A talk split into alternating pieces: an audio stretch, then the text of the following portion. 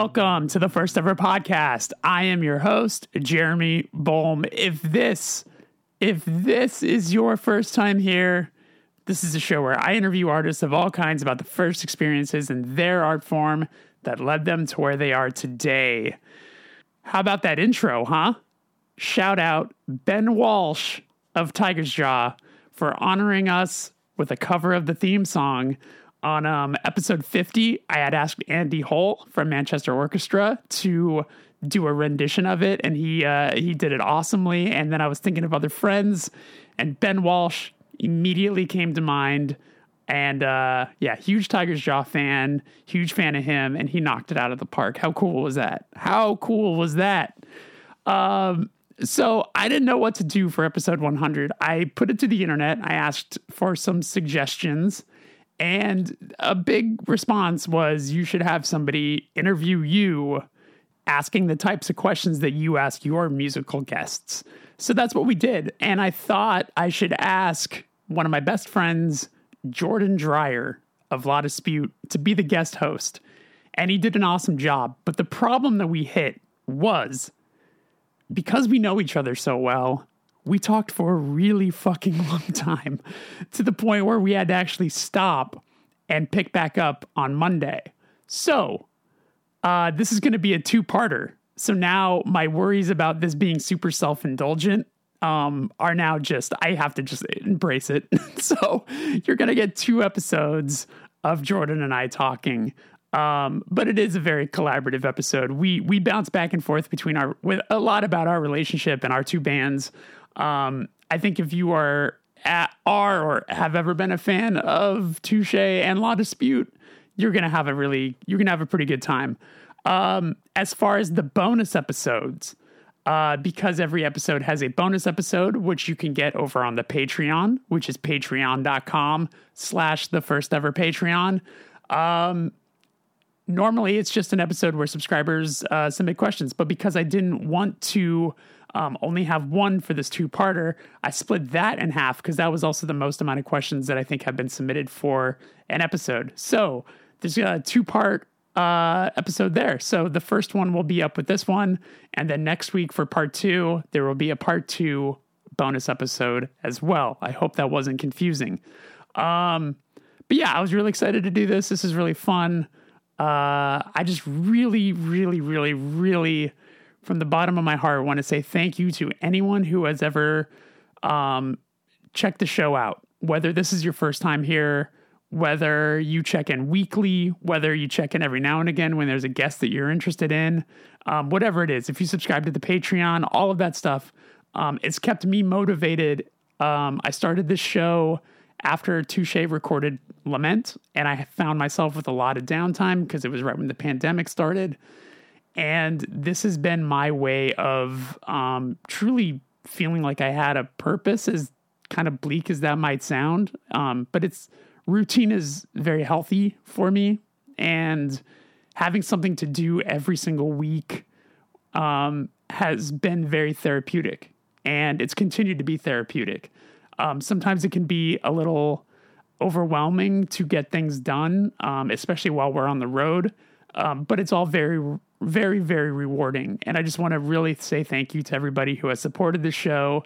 We've been doing it now for two years. Um, I want to give a big thank you to Tim Crisp, my editor, who works very, very hard to bring the show to you every single week. I want to give a big shout out to the Hard Times Network, who give the show a home. Um, I want to give a big shout out to Deathwish, to Anchorfish, uh, to the sponsors of past. Um, it really it's kept the show afloat. So, all right, that's my uh, that's my victory lap on on the 100th episode. Now we're gonna get to it. Um, thank you again for being here. Strap in. This one's I think about two hours. Enjoy. Welcome to the first ever podcast. It doesn't matter, man. We're just no, hanging out. do whatever uh, we want. No, I am. I am fine. After hundred episodes, it's finally good to have you on my show, the first ever podcast. Uh, no, for real though. No, anyway, you called. You called me uh, a, a, week or so ago asking me if I would host uh, the hundredth episode of this podcast, where you were uh, flipping the script and being interviewed yourself. It had been suggested to you on Patreon. You told me uh, during that phone call that you felt uncomfortable with the idea and and that you sort of I think tried to talk yourself out of it, but you had enough interest from people to to to like finally pull the trigger and call and ask me to be the one who got to interview. Yeah. Um, and and you, you mentioned again that it felt self-serving to do and and I, I think that I think you're the you're the absolute perfect person to have this conversation with uh, because the things that make you an excellent podcast host, specifically talking about art and talking about music, are things that make you an exceptional podcast guest. Um, and and it's something that I admire about you is your depth of knowledge, your your but but, but beyond that, your your passion for for this thing, for music, for art, for the counterculture, and um, I can't think of a better way to celebrate what you do here, speaking with people that you admire, that you value, that you uh, are passionate about in our in our niche and sub niches around it, than speaking to a person that I think really truly em- embodies the spirit of the counterculture. Somebody who has, in in a lot of ways, uh, dedicated your adult life to it to advocating for for for punk for hardcore for movies for art for music writ large. And i think uh i can't think of a i think i think when i listen to your podcast and i've been listening to it for i don't know since the beginning since uh, you started doing it i think that that what it what it really does is is it celebrates people and it celebrates art. And uh that's super awesome. I i, I really appreciate that. It's funny i never when I had this idea, and it was like, you know, it's not lost on me where starting a podcast over the pandemic as like fucking white dude who sings in a in a punk band. You know what I'm saying? I was like, what's the, you know, I'm I'm fitting into a into a hole here, but um, you know, I it was inspired because I wanted to I missed the conversations that we were all having in back rooms or, or yeah. whatever you know what i'm saying like backstage rooms or green rooms or you know the, the coffee shop down the street i miss that connection of seeing um, my creative friends in different environments in different cities every day so it was kind of filling that hole but what i didn't expect was for this show to take on a life of being kind of a motivational show for a mm. lot of people you know i think that it, the importance of hearing like the humble beginnings of people sure. um, really does help a lot because you know i was saying early on it's like i think that we live in a time where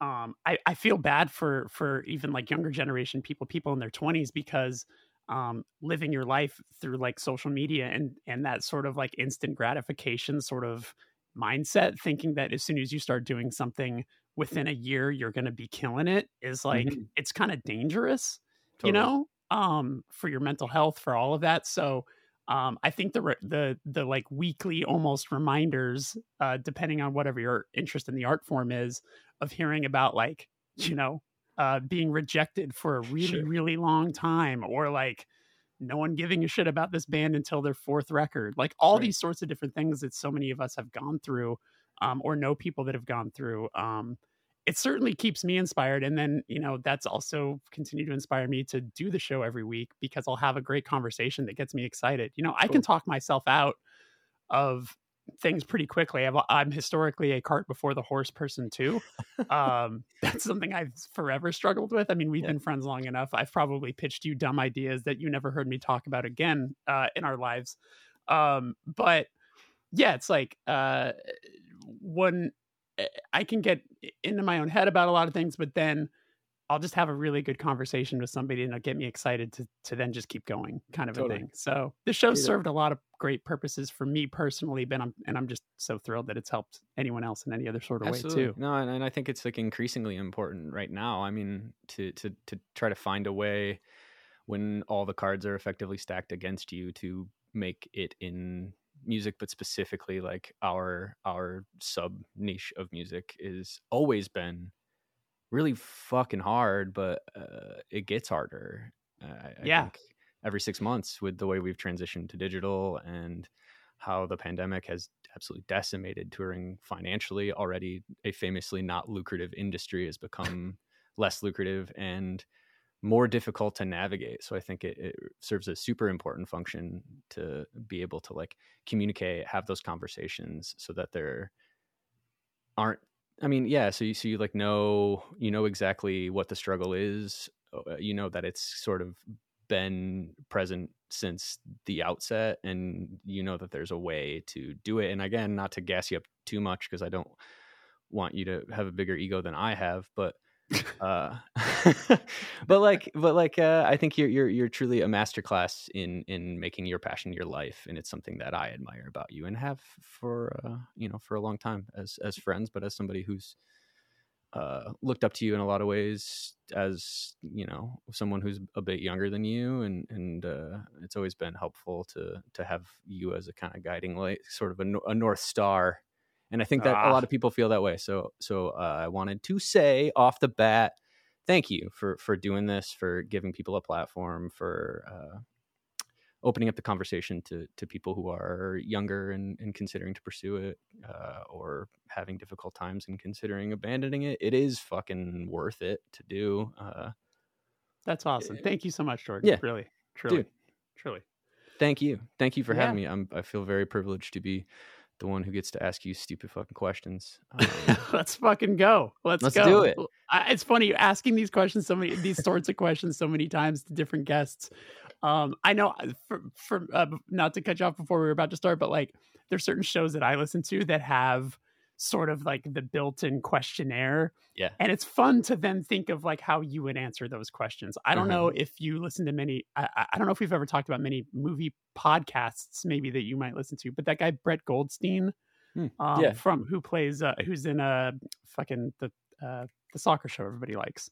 Um, uh, Ted um, Lasso. Ted Lasso, thank you he has a great fucking podcast called movies to get buried with or movies uh, films to be buried with okay where he just gets guests and it's literally the same like 15 questions you sure. know like like you know from like the first movie you saw in a theater to like um, what's the funniest movie you've seen what's the scariest movie you've seen and you've listened to these great answers and and whatever and it just makes you think like man if i was a guest on this show what would i ask so yeah, yeah, yeah. I've been asking these questions for so long, and I, and it's funny because I've hardly considered how I would answer them myself. I was going to ask you that. Yeah, I was like, um, I feel um like I can't surprise Jeremy because he's going to have canned answers because he's had 99 episodes to consider these things. But no, it's but it kind of gets me excited because I haven't totally thought, and I also don't know exactly which ones you're going to ask too. So there's also that kind of fun thing too because sometimes I change them just a little bit. Yeah, so. Yeah, yeah yeah, so I'm excited. I mean, I have just the uh, the opening question and the ending question written down, but I sort of figured you know we just talk and and, and see yeah i love we, it you know like we, have been friends long enough that we can we can riff we can be we can off riff. and we can talk yeah. but i mean we, since we're talking about it i'm just gonna ask that that first yeah. question uh what was the first thing you connected with musically that maybe wasn't something that you know played in your house or whatever growing up something that you found organically maybe yeah so um what you know, started music... your musical journey sure sure yeah music wasn't definitely wasn't very prominent in my house. And and what's funny is even just recently, so um, Ashley and I have been like um, redecorating our house and stuff. And and when I moved uh, all of the stuff out of my mother's house after she had passed, we had I remember like she always had these ro- like literally like in our living room like like racks and racks of of vinyl and it was always just kind of used as furniture um, mm. and we kept one of those racks. Um, the only reason you would think I'd want to keep all of them because they're like vintage and like kind of mid-century looking, but they're like they just destroy fucking record covers. Like they're not oh, made oh, yeah. well. Like it's it's it's it's not uh it's not a great system. So like um though we had all these records in our living room my i don't i can't think of a single time my mom ever put on a record sure yeah. um it's which is interesting but they but you know i never really went through them thoroughly until after she had passed and it was just like exactly what i expected it's like it was a ton of like 80s and early 90s um country music and okay. a lot of stuff that i was not like well i'm holding on to this you know so um I that was never really too present. I just knew that she liked Elvis. So does my dad. So it's like, mm. that's whatever. It is what it is. Um, so I, you know, early on, I think the first thing that I remember hearing that was like really, really kind of exciting was, was like Michael Jackson. Like Okay. I like me and my like my brother I think liked it too, but I mean I was like I wanted a jean jacket and I put a bunch of like pins on it that were probably from like Universal Studios. Definitely not a red leather jacket that was like studded out, you know. Yeah. but I remember really liking Michael Jackson as like the first musical thing that I ever heard. But then um I became really obsessed with just the radio, you know, Sure. like and it wasn't a specific a specific band or anything like that, but this is when I'm like probably 7, 7 or 8 years old.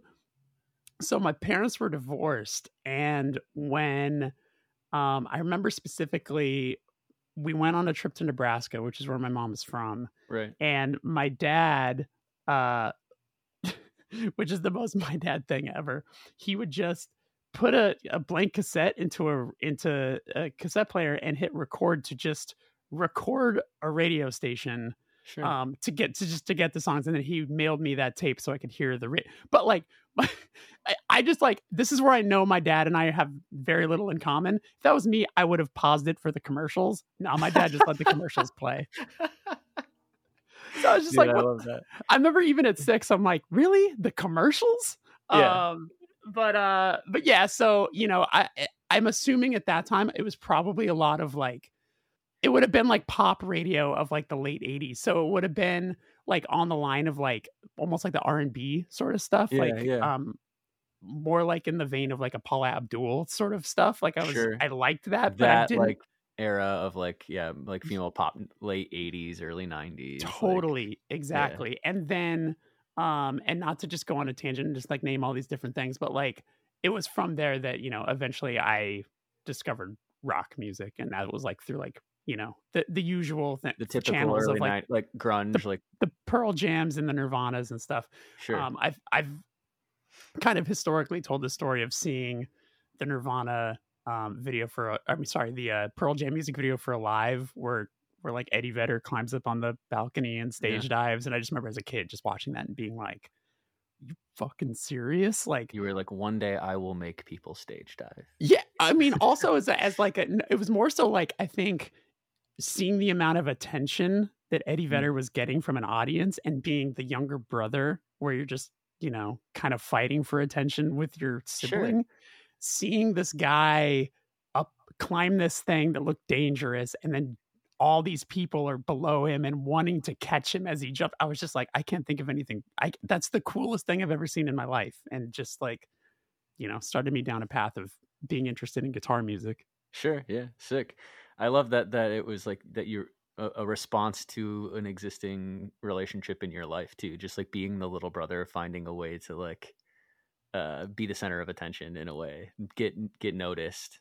yeah i mean do you I- feel like as any person who fronts a band, like there's that that's built in you as a young, Totally. you know, as at anything, it's like you, there's there's the wanting the attention aspect, and I don't care who you are. Like you can be the most introverted person. You and I have histories of being introverted people, like in a lot of ways. Um, I think it's why our friendship is so strong as as it is because you and I are very similar in so many ways. But like, Yep. um, it gets turned off when you get to perform. And I know you did a lot of theater, so Mhm. I'm uh, so I imagine like for you even that was probably that first initial step into Yeah. that sort of attention. Absolutely. It's a weird thing where it's like uh yeah, I don't know, because it's not it's not like you it's not like a desire for celebrity obviously because we would have pursued different avenues if Yeah. if if we were looking for like a, a big platform, but there's just something about entertaining, there's something about performing that I think is like really in in your DNA in in a sense. And I think there's a reason that you and I when we were younger uh you know didn't didn't like get guitar lessons off the bat and that wasn't the thing or like piano lessons or whatever when you're young. It was like you saw eddie vedder and you wanted to sing in a band. I remember you know like seeing rage against the machine and like buying fucking battle of los angeles and like being in my bedroom and pretending i was zach because I, I wanted to be the person to communicate. I wanted to be the person uh yeah, I don't know. I wanted to be the, the focal point in a way that I don't know. It's di- difficult to explain, but I, I love Sure. that you had that at like such a young age. Yeah. watching- But what's what's funny is I I don't think I ever saw myself getting to be a singer because um I knew I couldn't sing and this is before I knew what punk rock was, you know what I'm saying? So Sure. like I you know, my my only thought of singing was like being in church on Sundays when I got dragged to church every, you know, every other week or every week. So like Right. Pulling out know- the, the hymnal.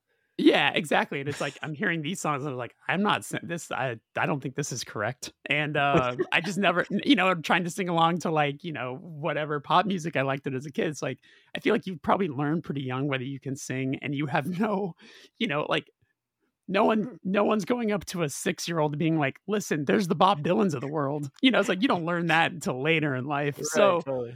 um so i did uh i got a guitar i asked for a guitar in like when i was it was junior high so i'm assuming i was probably like 11 11 or 12 or something and it was just like the fender squier strat generic black and white guitar that is most people's first guitars right. Yeah. Um and i did take i took four lessons and this guy couldn't have made his lessons more boring for someone who wants to play you know what i'm saying? It was like the first i think the first lesson was like trying to teach me how to tune the guitar which never helped um because you know i just didn't know what i was doing. So Mhm. it was like tuning the guitar was like the first lesson and like by the fourth lesson he was trying to teach me how to read music Jesus. which I was just like, I slow your roll, dude. yeah, I was, and then you know, I I think it was around that time that a friend uh had learned what the power chord was, and that's when that's when it all. That that's when I was like, I don't need another lesson in my life. No. I can now play fucking glycerin from Bush. Get out of my way. you know, dude, great song. The whole record, fantastic. it's not bad. It's not No, bad. I said fantastic. Maybe not. Maybe yeah, I'll pump the brakes. I'll slow my You know? I'll also say, record. what was the last time you put on 16 Stone and just like listen to the songs that weren't the hits? Because I feel like they sound Yeah. very different than the hits. I was I You was know- like shocked by that. I feel like that was an era in which like singles were very much catered to uh to an audience. So I feel like there's always kind of a I, I, I listened to a lot of records from that era, and we're getting on a tangent here, but I feel like a lot of the songs are kind of filler because it feels like they they wrote a handful of songs that were intended to be played for a larger Yes. audience on the radio, and then they wrote of other other songs that just like rounded out the track list because you needed to have a full album to sell for twelve ninety nine at Sam Goody or whatever. I'm pretty sure that there's a song with a lot of wah wah pedal, which I'm that's sure the only there is. I'm, that's the only thing I'm thinking of. And the wah wah pedal is my actual is my is my enemy. I hate I hate the wah wah pedal. Aside from, you know what? I I don't even think I like it when Rage Against the Machine uses it. I'll I'll even go that far. Uh, I Dang, like when they bold. yeah I like I was it gonna say that's the only acceptable application, but yeah, I like it. When, I like uh, I like when Tom Morello just does the really hard single notes that are just the heaviest things. Yeah, Give me yeah. that. Give me yeah, that. totally. It's just when like it gets yeah, all, I'm yeah. the the the like requisite Rage Against the Machine Waka Waka guitar bridge. It's that's what I'm like, saying. Yeah, no, I feel you. Yeah, I'm um, checking I've- out. Brief brief tangent on Bush. I was in the studio years ago. This is I think doing Panorama, and I was. Will was in the bathroom and I was in the lounge and we were it was just the two of us. We were just like finishing up vocals and we were talking about I wish I could remember the name of the song. That that song, that Bush song on Razorblade Suitcase. That was the single, like in the middle of a world on a fish hook.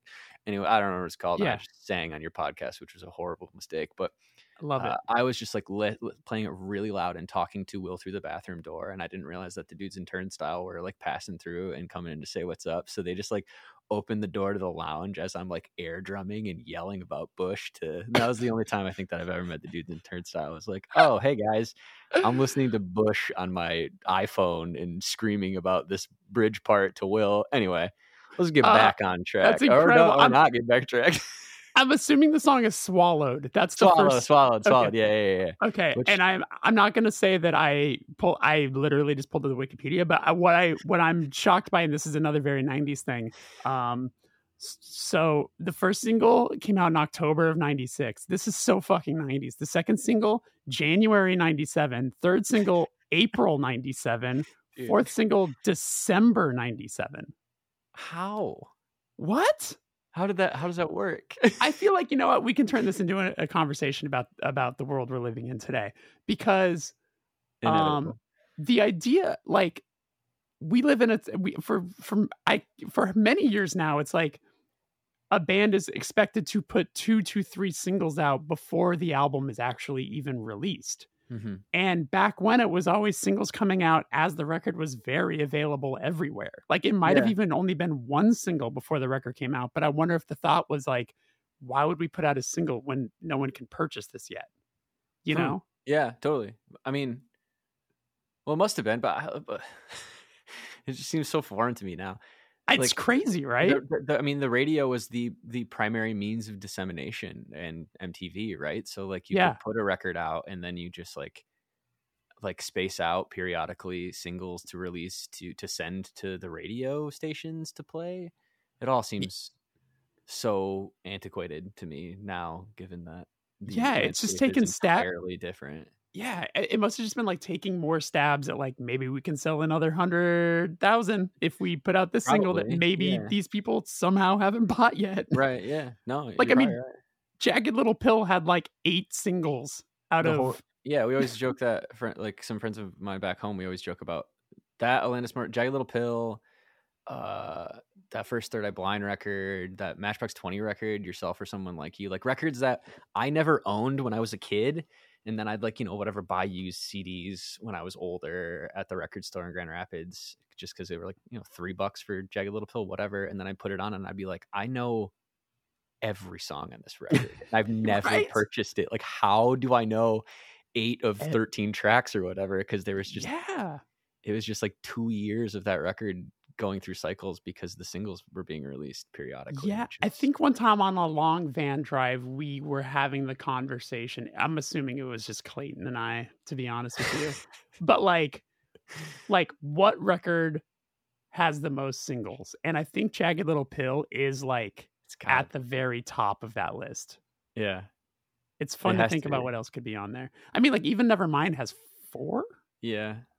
But Or I, I think about Gin Blossoms, but I feel like all those records kind of blend together to me. It's that era of like mid 90s, like alt rock, where I feel like it's like the golden age of yeah, like releasing the entire track list as yeah, as like Dookie is three. I think it's Longview Basket Case. When I come around, Yeah. maybe there's one more. Uh, Welcome to Paradise four. yeah four but uh, it's fascinating. I don't know if you're if you're if you're listening and we're missing something. Um, you can just you, you can direct it exactly to Jordan's personal email. Which of the five uh, do you want to give um, on the uh, live on not, the air? not not the hotmail account that you emailed me uh, this this podcast link to. that's that's a an email address i i keep strictly for our correspondences uh, Uh, you're fascinating. You're I you have always been fascinating to me, Jordan. this is not about me. This is about you. This is your this is your uh this is episode 100 this is episode 100 jordan interviews jeremy. So uh let's not talk about my email address. Let's talk about uh let's talk about your musical journey again. We're going back. Yeah, let's go. so so like you, you that was you know whatever. We talked about pearl jam. Was there like you know you took guitar lessons because you because you knew inherently that you i mean based on how you understood it at the time couldn't Yeah. sing. Was there a record that that introduced you to the subculture to, to like the counterculture? Was there there a punk record or or or not maybe not even that maybe just like a record that like bridged the gap? Because i think for a lot of us it was a record that maybe uh didn't fit strictly into that universe but maybe opened the gates to it Yeah, it's it was uh NOFX, Punk in Drublic, which is a very West Coast, a very West Coast answer. Um, Yeah. I feel like that record was like dropped off in everyone's mailbox here if you were like a certain age group. Like I genuinely don't know how I even came across it, to be honest with you. But I think it wasn't too far after I was into Green Day. like I had Dookie and I was a fan, but then I remember the commotion that um, there's a NOFX song off of Punk in Drublic called Leave It Alone. And K Rock, the big station here, played it. And the band rev- the band like revolted against it and was like, do not play us on the radio. Yeah. Like That is Sick. not a like kind of a thing. And I remember at that age, which would have been, you know, that I think that would have been 94, 95, I'm assuming. Like even at that age where I'm like 11 years old or something like that, or 12, I'm hearing that being like, this band is saying, I don't want to be on the radio. Like, that's Yeah. so punk. And then it made me like almost kind of go back on Green Day. You know, Sure. as if as if I have some moral authority over fucking anything. You know what I'm saying? Like, uh, so but that was a big part of the conversation at the time. Yeah. I mean that's like famous. That's like a notable, uh, you know, like uh, Gilman Street graffiti, anti Billie Joe, whatever, like that. That Yeah. Green Day deciding to release a record on a major was like a big thing, and probably a bigger thing in California, I would imagine, just because it was connected to this whole like punk network. and uh, to be honest with you, I didn't like that side of it didn't even connect to me because to me, I'm like Nirvana and Green Day are like I think they're both on Geffen. It's like they're, Mm. they're like that's all cool, you know. And it's like whatever, but um, I don't think I knew what Epitaph Records was yet, or any, like I do not know how Punk in Drublic entered my life. Like I Yeah. wish I could actually figure it out. It might have even been just like a skater kid in my junior high, a year or two older. Maybe I saw his shirt or Sure. something like that and then i found it at the at the corner of my street and it's cool because i didn't even know what the reference to this record store was but at the corner of my street when i was growing up was a record shop called db cooper's and i Okay. had no idea who db cooper was until i was much older and like in retrospect i'm like that is the sickest fucking record store name of all time like yeah, totally. the hell um for those listening i think there's even a new netflix documentary which i haven't watched yet about db cooper but he's uh, a guy who hijacked a plane and parachuted out and was never found Yeah, and- Washington in Washington in the in my my uh, current state of residence, I think. Oh is that right is yeah i where guess he where he bailed from the plane. I'm not entirely sure if he's. I'll pull up the Wikipedia article. Uh, I don't know if he's from here, but not that any of this matters. But I think that's where he uh, disappeared. yeah and there's like Anyway, you go ahead. know so many people believe that the guy died on impact um but also there's i think folklore that like that some of the money that he uh took off with when he parachuted out of the plane was like traced later like Hmm. as if it was being used but like who's to say someone didn't find that uh, next to his dead body out in the woods somewhere so Yeah, like totally. it's a and they i don't think they ever recovered the money so fascinating story anyway Definitely. there's a record shop called DB Cooper's, and that shop played a huge role, a Cool. huge role in my life as I got older because um, I would go in there and they had a 99 cent section. So I think this is important to the story where um, being in Burbank, growing up in Burbank, California, which is considered the media city capital of the world, Sure. um, people from other parts of the United States or the world um, they've all been pointed to Hollywood, California, as like that's where dreams are happening. That's where the movies are being made. Um, not necessarily true. Burbank is right over the hill from Hollywood. Um, as soon as you cross over that hill from on Barham, you have you're looking at the the Warner Brothers lot, which is uh, famously in everything. Uh, like you've seen it depicted everywhere. Uh, for instance, the Animaniacs That's live the in the first- water tower, That's the baby. first place my brain went. I was like debating in my head if I was going to say it out loud, but yeah, I got I my, immediately pictured the Animaniacs open. But go on. Uh, I'm pretty sure Patrick Kindlon on the thrice tour we did, uh, when introducing the bands every night, he would say, "From Burbank, California, home of the Animaniacs." Uh, but yeah, there's a water tower there, and sure enough, that's where uh, the Animaniacs live. Anyway, um, yeah, I mean, it has Disney, it has ABC, it has Warner Brothers, it has a lot of the major record labels, it has NBC, it has you know, like all, all of the stations are here, all of the the production companies are here. Um, so, but what happened? What works in the favor of record stores that were here, which there was a couple. When I was growing up, there was DB Cooper's. There was one um, that I have found no trace of online. I've tried to like research anything about it because it disappeared in the late '90s. But there was a store called the Vinyl Frontier. Um, There was Backside where I ended up working with, as I got older. Sure. Um, and then there was a warehouse music uh, also around the corner from my street where I would go to buy concert tickets. So, um, what I'm getting at is there's a loophole to where um, if someone who's working, if some disgruntled intern at one of these record labels uh, wants to make a buck, they would grab a box of 30 promo CDs and sneak them out the back.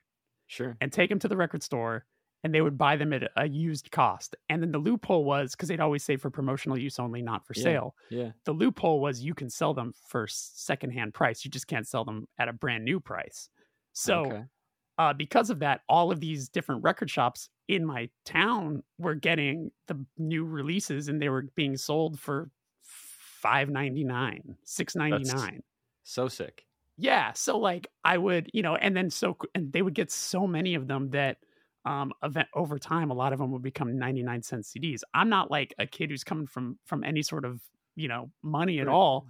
So like if I'm getting my $5 a week allowance, you know, I could maybe be walking home with 3 CDs, you know, tax depending. So Totally. it was extremely exciting and i and i found a lot of random random bands that are like so lost to time which i think um started my you know completely nerdy encyclopedia brain of useless knowledge of bands that never even had a hit that Sure. i can you know reference to nobody um, so uh so yeah it's like you know growing up with that in such close close proximity like and those and those record labels being so present like that was a huge advantage for someone who um after discovering NOFX started to become less interested in the radio Yeah. Okay. For sure. So so. Uh, how, how I mean, how old were you around this time? Like, just So- walking walking to the corner store with your allowance money. probably between I probably started that around the age of 11 and just continued, you know, uh all through high school and all of that. Um like Nirvana like I fell in love with Pearl Jam really quickly because of that, but uh, because of like the Alive music video, also um being seen having a song called Jeremy was the most Sure. exciting thing um, until everyone sung that song to me for the remainder of my school career.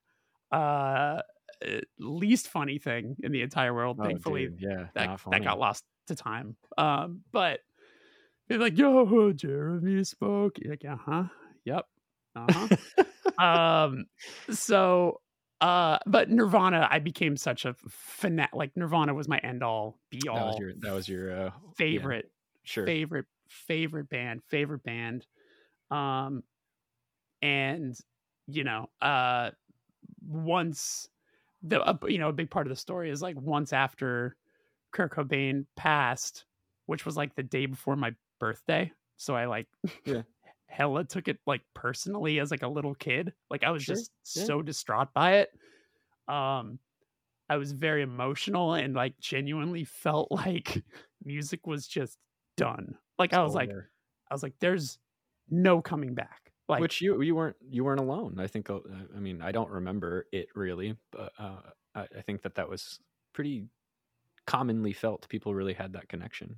abs- yeah. I mean, he was he was a representative for so many people. He was, you know, the first uh real rock star to reject so many of the things that we've all that we were taught through the 80s and everything that like you know uh the exploiting the riches and exploiting people and all of this stuff like that's Sure. what the superficiality of the Yeah. 80s, that like sheen on everything, and yeah yeah, and, And- you're, grow- and you're growing up in Burbank. You're growing up around so much of that facade. I feel, and maybe I'm wrong, but just like that that that like uh presentation versus reality in in Los Angeles has to be more pronounced than a lot of other places because it's such a cultural capital and because of the the film industry and the music Totally. industry.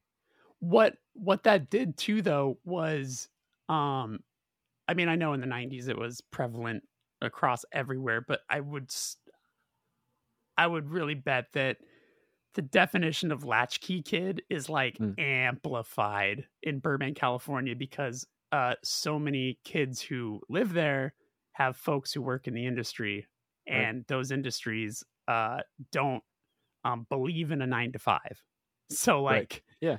um you know i lived right around the block from my high school and that you know uh, growing up there and like going to school there it's like such a trip because the high school i went to is the high school that they filmed the wonder years at the tv show. Oh. so like you have it's just like you're living inside of this weird sort of Truman Show esque like reality where you're like you'll turn on TV and be like, oh yeah, that's around the block, or like sure, you know, the opening scene of Back to the Future when when uh Marty McFly skates out of the parking lot on his way to to to go to Doc's house, like like oh that's the Burger King up the street, like that's the Burger King parking lot where the Toys R Us is, like it it sort of warps your reality in a lot of ways, but um you know, you sort of had to for you know, better or worse sort of like raise yourself. And I have an older brother, you know, and he and I were home alone a lot, you know, and like because we lived directly around the block from the high school, um our home was like where everyone came over to hang out. Okay. You know, so our backyard was like you know, all of our friends smoking cigarettes and just like, you know, being bad kids, ditching school Totally, to yeah. hang, you know, it's like we were that house, you know what I'm saying?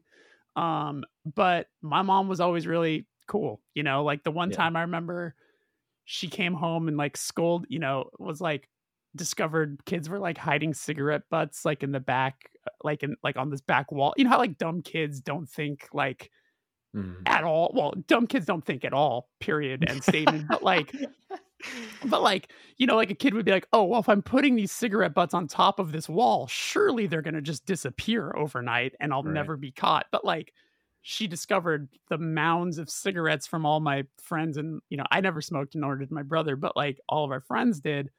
And um, I remember she came home like ready to start screaming. You know, everyone thought she was going to start screaming at everybody. And she, her response was basically like, if you're going to smoke, use an ashtray. Just put an ashtray out there and walked away.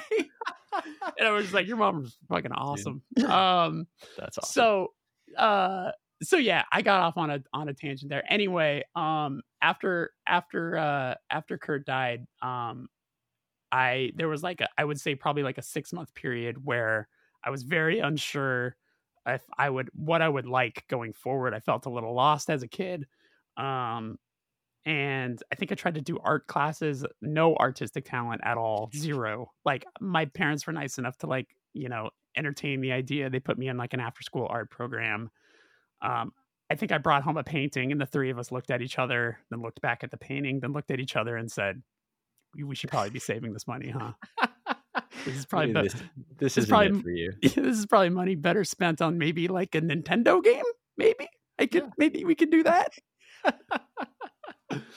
um so so yeah uh that happened and uh you know then came um metal i saw the Korn music video Yeah. for blind in 94 there was yeah. a station called the box did you guys have the box i forget if we talked about this did you have the box Is it a radio station or a television No. station? So the box I, it's cool from doing the show now for for a hundred episodes um there's there's been like five or six guests and they're from way different parts of the country not california okay. that on their own brought up the box and i was like so the box was like channel i want to say it could have been like channel 99 or something like Okay. that but it was basically a video jukebox channel so Oh, it would go through when there wasn't a music video on, it would just be showing you the menu. So you would call, pay, you know, probably a dollar or dollar ninety nine, uh, and then you would type in a, the three digit number that coincides with the music video, and then it would come up on TV. whoa! So- that sounds so sick. We did not have that. I- Yeah, I- and it's interesting to think about. Someone I wish I could remember which guest it was. Fuck, who was it? It might have. I don't think it was Pat Flynn. I, someone was like, "Yeah, when you're young, you don't think about how like probably every record label was just taking advantage of that and playing their music videos constantly." And I was like, "I never." oh yeah, for sure. Like Definitely. that's like the most seamless way to do payola of all time. Yep. Just, Uh, just like Wild West. Yeah, but what I'm getting at is that that music video channel had music videos that would never be shown on MTV, especially not during the time of day when I'm watching MTV because I'm still young. So right. like, they reserved all the that stuff at the time for like For, the- like, the, two, Headbangers the two a.m. or yeah, Yeah. like Headbangers Ball or like yeah, the two a.m. to four a.m. just like music video, the shit that 120 minutes show, but Yeah, shows. totally. yeah. Yeah. So, um, yeah, they had the music video for Blind, and I remember just being like, "What the hell?" Like it's Yeah. it's like there's kids moshing in that. There's ki- there's like it's they all have like this like greasy long hair or they have dreadlocks. Like, what is the story? They all have like pins, you know, like whatever. it's like, what is the Yeah. story? So I bought that cassette and um just got then so obsessed with For sure. I knew we get. into- I knew we Yeah. get into the, the new metal era of your life. I've been Oh. looking forward to it because I mean, I, I had I had one as well, and I'm a bit younger than you. So like even, you know, I didn't really have.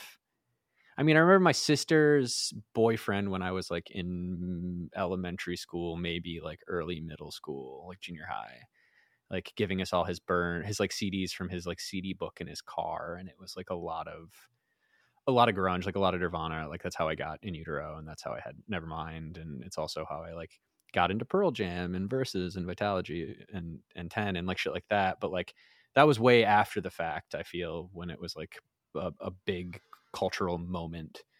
Yeah. Um, But when but like new metal was like. You know, like I, Rage Against the Machine was something my oldest brother, I have a brother who's quite a bit older than me, got me into.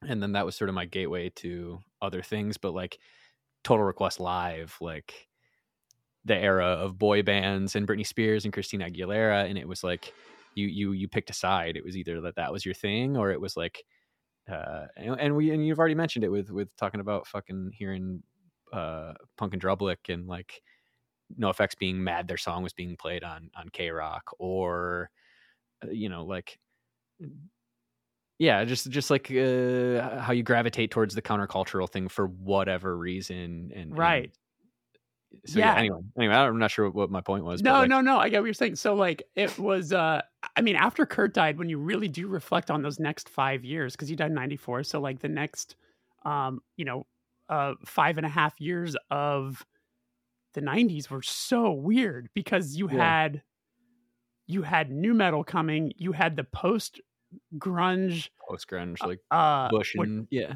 which has some of the worst stuff of the 90s. You know, it's like that's when bands started to really gravitate towards the Eddie Eddie Vedder style of singing, but like yeah the the butt rock vocal the- Yeah. the- yeah so it's like you got new metal happening, you got rap metal starting to happen, you got uh that's like Creed style of of bands um and then this huge wave of pop music that is now about to take the whole world over and Right, they were like clashing in such a way. Yeah.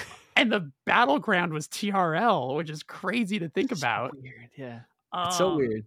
Yeah, it really, it really was. And so, um, I, yeah, like being here in California, um, there, I had some friends that we started going to, you know, to to localish shows, and um, the Troubadour had these like Monday night shows that were like three bucks if you're under 21, free if you were over 21. okay And again, latchkey kid. My mom was, you know, bless her heart, kind of let me run wild. Like not, you know, she she knew I didn't have any interest in like doing drugs or drinking and things like that. So she kind of thought whatever I was doing was probably fine as long as I showed up to school the next day. So, um, seems like a yeah, like- policy honestly yeah, and um, so I had friends like uh, uh, someone someone in my life from then that I'm so happy I still know now is like uh, like Sarah, who's one of the singers, who's the singer of the band Youth Code. okay Um, she was Yeah. she was a part of this group. Uh, my friend Fern, who I'm still very good friends with uh, today, he's a huge part of like the LA hardcore scene. Um, like we all would somehow get figure out getting rides to go to the Troubadour on like weeknights in like freshman year of high school through the you know a few years of high school and we are seeing all of these new metal bands that were like local bands starting to play they'd play all these like they're kind of like showcases sure and they would just move on so quickly to quickly to like being on the radio or being on MTV. Like, dude, I saw like fucking Alien Ant Farm and Papa Roach and Static X and like um System of Down and uh Linkin Park when they were called Hybrid Theory. Like all of these bands that were like local bands that within like a year were just huge huge. Yeah, it was like a very fascinating thing to like see happening. Um bet. yeah, and I think the sadder story is like what happened to the bands that it didn't work out for. Wonder, where, wonder where they are. You know, I had a lot of cassettes, a lot of cassette demos of a lot of those bands. I bet you did. I bet mm. you had some f- what would like fascinating archival fire. history of new mo- new metal and Yeah, that, I that movement. Uh, during early Touche touring days when I was very, very, very broke, needing to sell stuff to like, you know, live on Yeah. tour, to like just eat fast food. Um, I would sell a lot like I sold a lot of that stuff on eBay, you know, Sure. just to like I A, I didn't need it anymore. I hadn't listened to it. I, I think when I discovered it in like a in a box in my mom's garage, I was like, oh shit, this might be money. And then I, I was Yeah. like, oh yeah, oh yeah. I remember I sold a Hybrid Theory T-shirt in like uh their demo CD, I think for a few hundred bucks. I was like, oh yeah, oh yeah. Kind of wish I still had them today though. yeah, I bet. now. Yeah, but- no kidding. Probably go for quite a lot. yeah, Uh, yeah, yeah. So that That's was wild. It's such a wild time to think. Yeah, no kidding. I, I it's such a wild time because like, uh, I mean, looking back on it, like that that that era, the new metal era in in the '90s, early 2000s, it's so strange because, like, obviously those bands were like, uh, propped up by an industry making significant, uh, you know, money off of those bands' popularity, and and but it still felt like a conflict between maybe conflict's the wrong word. I think it was marketed as a conflict, but like a contrast between the popular music of the time, like the the homogenous boy band era, and then new metal, who are also on major labels and like making Yeah. super polished, like a, Totally. o- effectively a variation on a, on the same theme. But Yeah, like now nowadays, the the, the uh, it's all so homogenized that it's difficult for me at times to tell the difference between what's what's pop And- music and what's not because the, the the the way in which the two things feed off each other is like it happens at such a rapid pace that they're virtually indis- indistinguishable but like it really felt like rushing home from school to catch TRL to see if Limp Bizkit's Faith had or Yeah, like moved up a had- slot. had like moved up a slot was like a huge thing. It was like yeah, and like for you and I who have always I think uh you know gravitated towards whatever like towards punk rock towards hardcore toward toward the the, the non-dominant Uh-huh. artistic form of any given era like we we really it makes sense that we attached ourselves to bands like that and, and what yeah and what's another big fun conversation that's like a part of that same era is again how out of ideas major labels were to Sure. where think of how many bands broke because of a cover in the late Yeah. 90s so like it started i think with sweet dreams from marilyn manson yep catapulted him and then you got faith from limp Faith. bizkit you got blue monday from orgy, orgy I know. um, there's so many. Uh, I you mean, got alien, Alien, Ant, alien ant farm Alien Ant Farm, Yeah. Smooth Criminal. Mhm. Um, you got. There's, I, there's, I remember one time more I did a list one time, and I was like, Jesus Christ. Um, but what's but then there was the ones that didn't work, and you're like, oh. I remember Coal Chambers' second record. They did a Shock the Monkey cover, which was like Peter Holy Gabriel shit yeah shock the monkey oh my god with Ozzy Osbourne, I think. Um, and also it's like, dude, Shock the Monkey. I'm sorry, not a household hit. no Not do, a uh, household hit. do Yeah. Solsbury Hill. Do a different Peter Gabriel song. Although, Yeah. how do you new metalize that? Yeah. Point in term? Um. So yeah, I a- mean, interesting, right, Wasn't there a Fear Factory cover too? Wasn't there? dude? is that- Cars. Oh yeah, holy shit! I know you're rocking the T. I, Yeah, Gary Numan. They covered Cars, and honestly, Dude. their cover, all they added was a dun, dun, dun. that's all it needed, dude. Today's episode is brought to you by Deathwish Inc. For over 20 years, Deathwish has been the go to label for emerging punk and hardcore.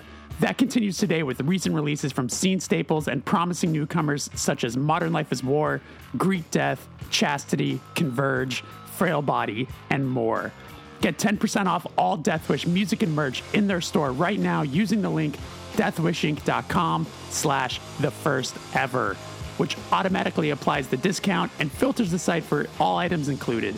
Again, that is 10% off all Deathwish releases and merch at deathwishinc.com slash the first ever. Do you want a recommendation? How about gouge away burnt sugar? This podcast is presented by DistroKid, an incredible service for musicians that helps you upload your songs to all music streaming platforms from iTunes to Spotify and Apple Music, then pays you revenue from your songs all in one place. They've got a really cool new feature called Splits that allows you to add collaborators so you can pay your co writers and fellow musicians without needing an accountant. To get 30% off your first year's DistroKid subscription, just head to distrokid.com slash VIP slash hard times. Today's episode is brought to you by Anchorfish Printing. Hey, are you in a band? Do you run a label? Or maybe you just want to make some merch for fun? You should hit up Anchorfish Printing. They've been taking care of bands for over 15 years. I first met the owner, Michael, when my band Touche Amore started, and he was our go to guy. You can visit what they have to offer over at anchorfishprinting.com. You can hit them up for all your merch needs, whether it's screen printing, embroidery, or maybe you just need some stickers. Mention the first ever podcast and get 10% off your order. But okay, so so you're in high school, you're listening to new metal. I I- like obviously the rest of the rest of it, like that's the focal point uh is music, right? Like but, Yeah. but but did you like fall pretty heavily into the rest like the the accompanying subculture like Um, uh, Yeah, I mean, like I in high school like the the friends you had, this the social group you had uh, Yeah, we was it, was it more than just like listening to music? Was it like a sort of identifying thing even that early on? Oh yeah, all wearing all black, black fingernails. Um, called you know, and it was it was uh, an extra. You know, I feel. I mean, this it plays into the world we're living in now. Not to get so fucking dark right now, but like, this was the era of Columbine, Sure.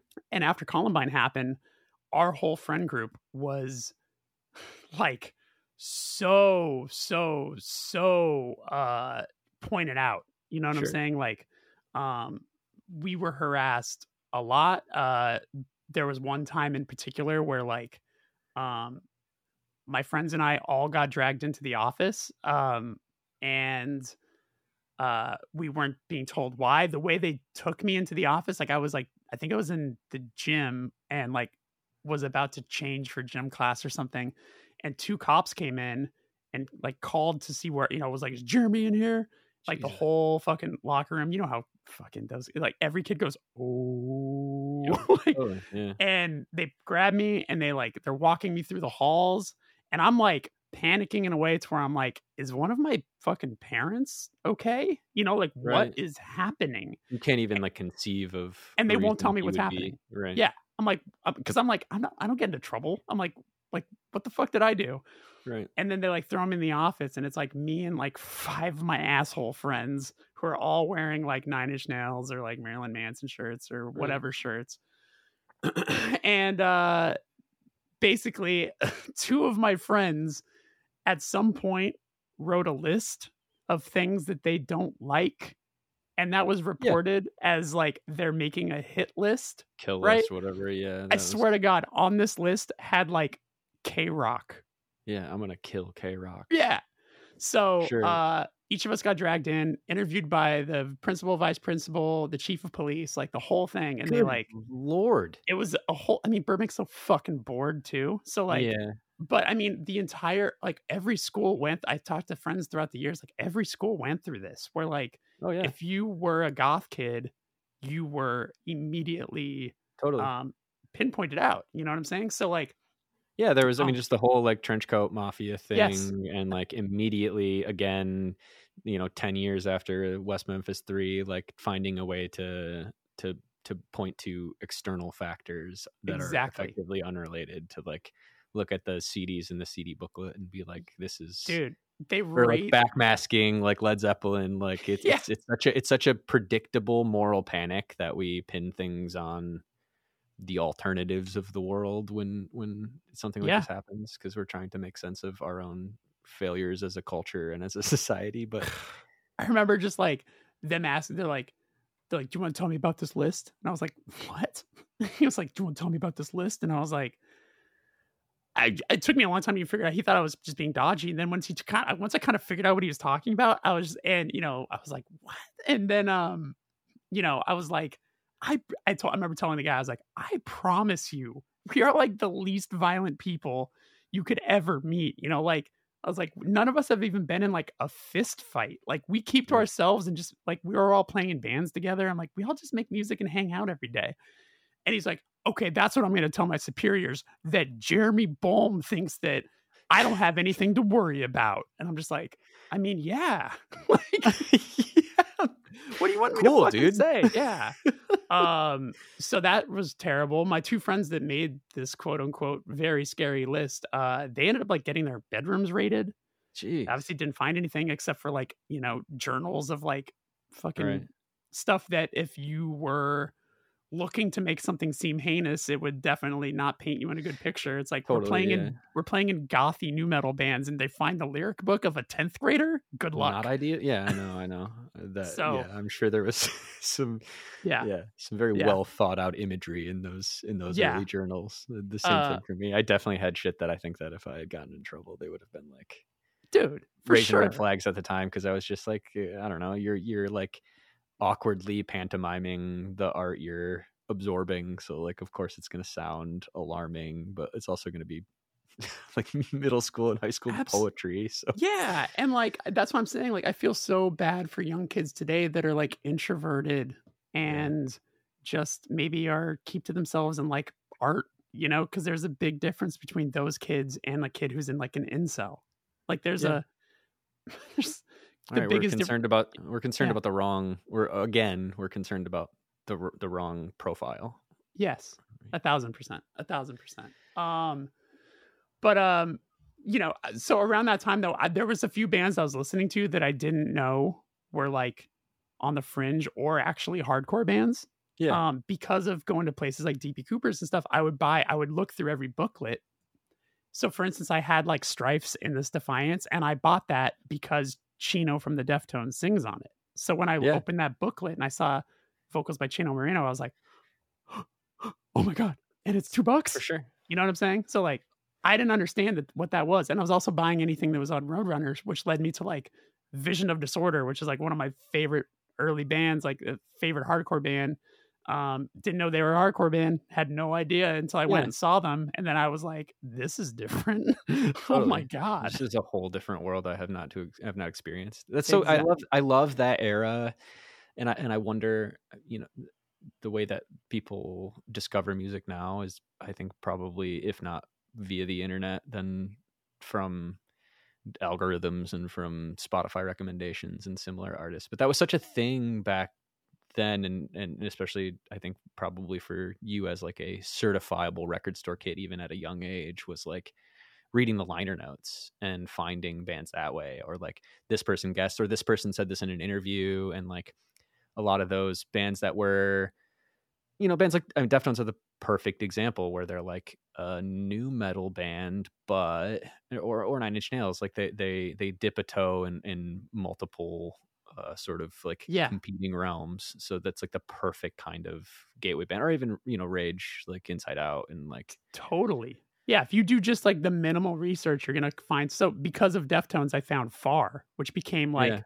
Far felt like it was my band because I was like, they're not on the radio, they're on the same label as Korn, they are friends with the Deftones, they tour with the Deftones, they kind of look like the Deftones, you know, like Yeah. they're like just like small, like smallish looking people with like you know like skater. They kind of look like skaters in a way. You know what I'm saying? yeah yeah like they don't they're not looking they don't look like coal chamber they don't look like Korn they're wearing like ringer They're t-shirts like- and jeans yeah they're not decked out in like the- Totally. the, nu metal regalia there's no yeah there's, There's no, no, air like, about that at all presentation yeah yeah yeah right I knew I knew Far was a big one for you. I knew, I remember. Yeah, huge huge and like uh i went to see far they were like one of my first concerts and i went to see far and snapcase did a surprise set before they played and i had no idea what i was seeing you know what i'm saying? This is like 98 um there's photos from that show that i remember finding on a website many years ago that i still have saved somewhere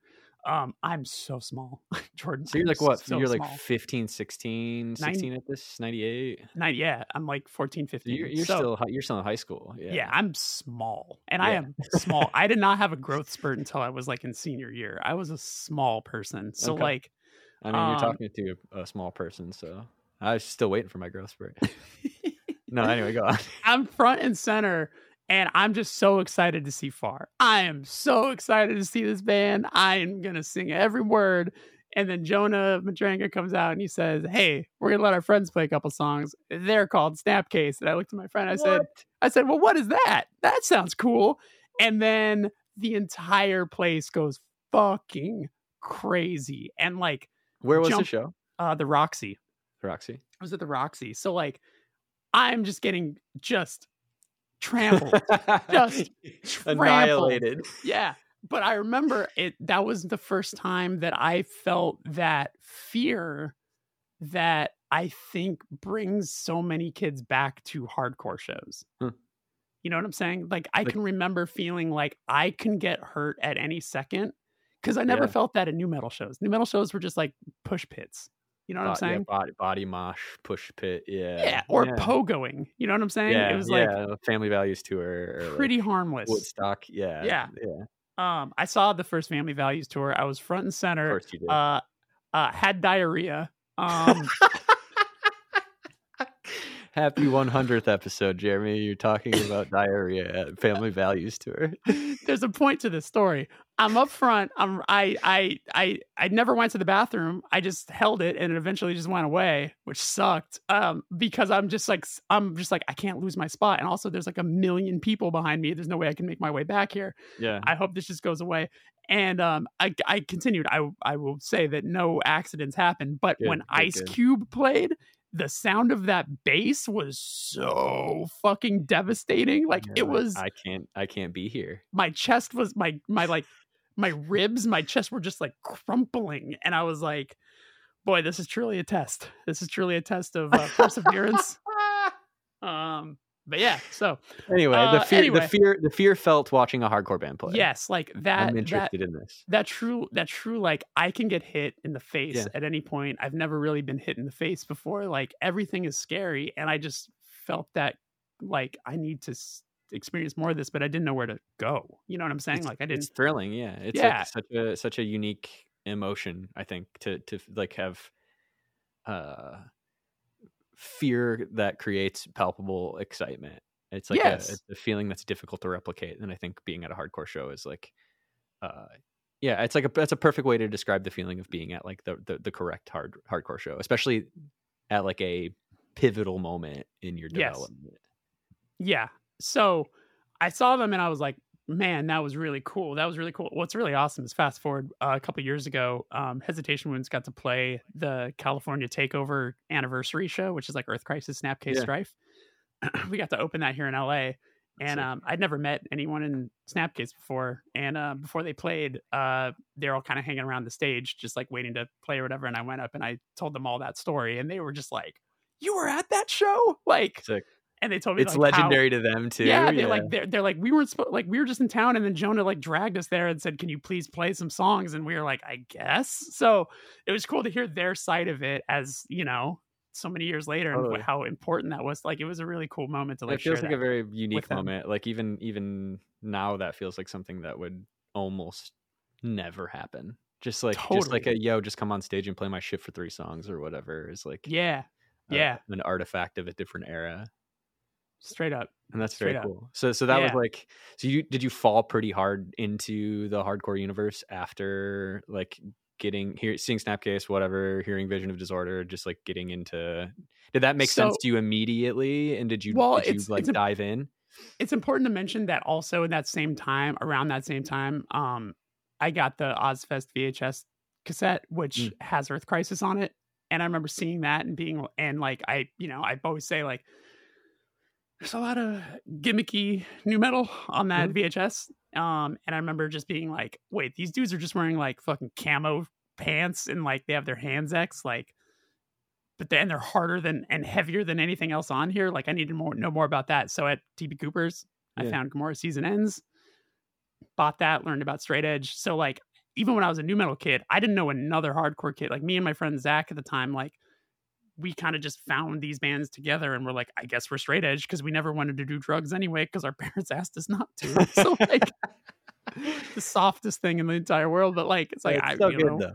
Yeah. Yes. So we're like, now we have an excuse. Now we can feel like we're cool by saying we're straight edge. You know, like now we can say that like it gives us an identity to use as an armor as opposed to just saying, I don't want to do drugs. You Sure. know? Sure. So it's your tribe and, and I Yeah. lo- totally. I, I love that i feel like at the way the way I, I i always think about my own journey is like signposts right? Like it's not just like you get into one thing it's like you get into one thing and that gets you to another thing and that gets you another thing. And it's interesting how so often it's like a rejection to something else and then a rejection to that other thing right? So going from listening to the radio to NOFX and nirvana and then like getting into nu metal and then hearing the band that sticks out on the Ozzfest, Ozzfest cassette, right? So then it's like, Yeah. oh, this is a whole nother thing. And you like kind of whittle down what makes sense to you as a person until it becomes like an identifying totally. thing, universe. So like, yeah.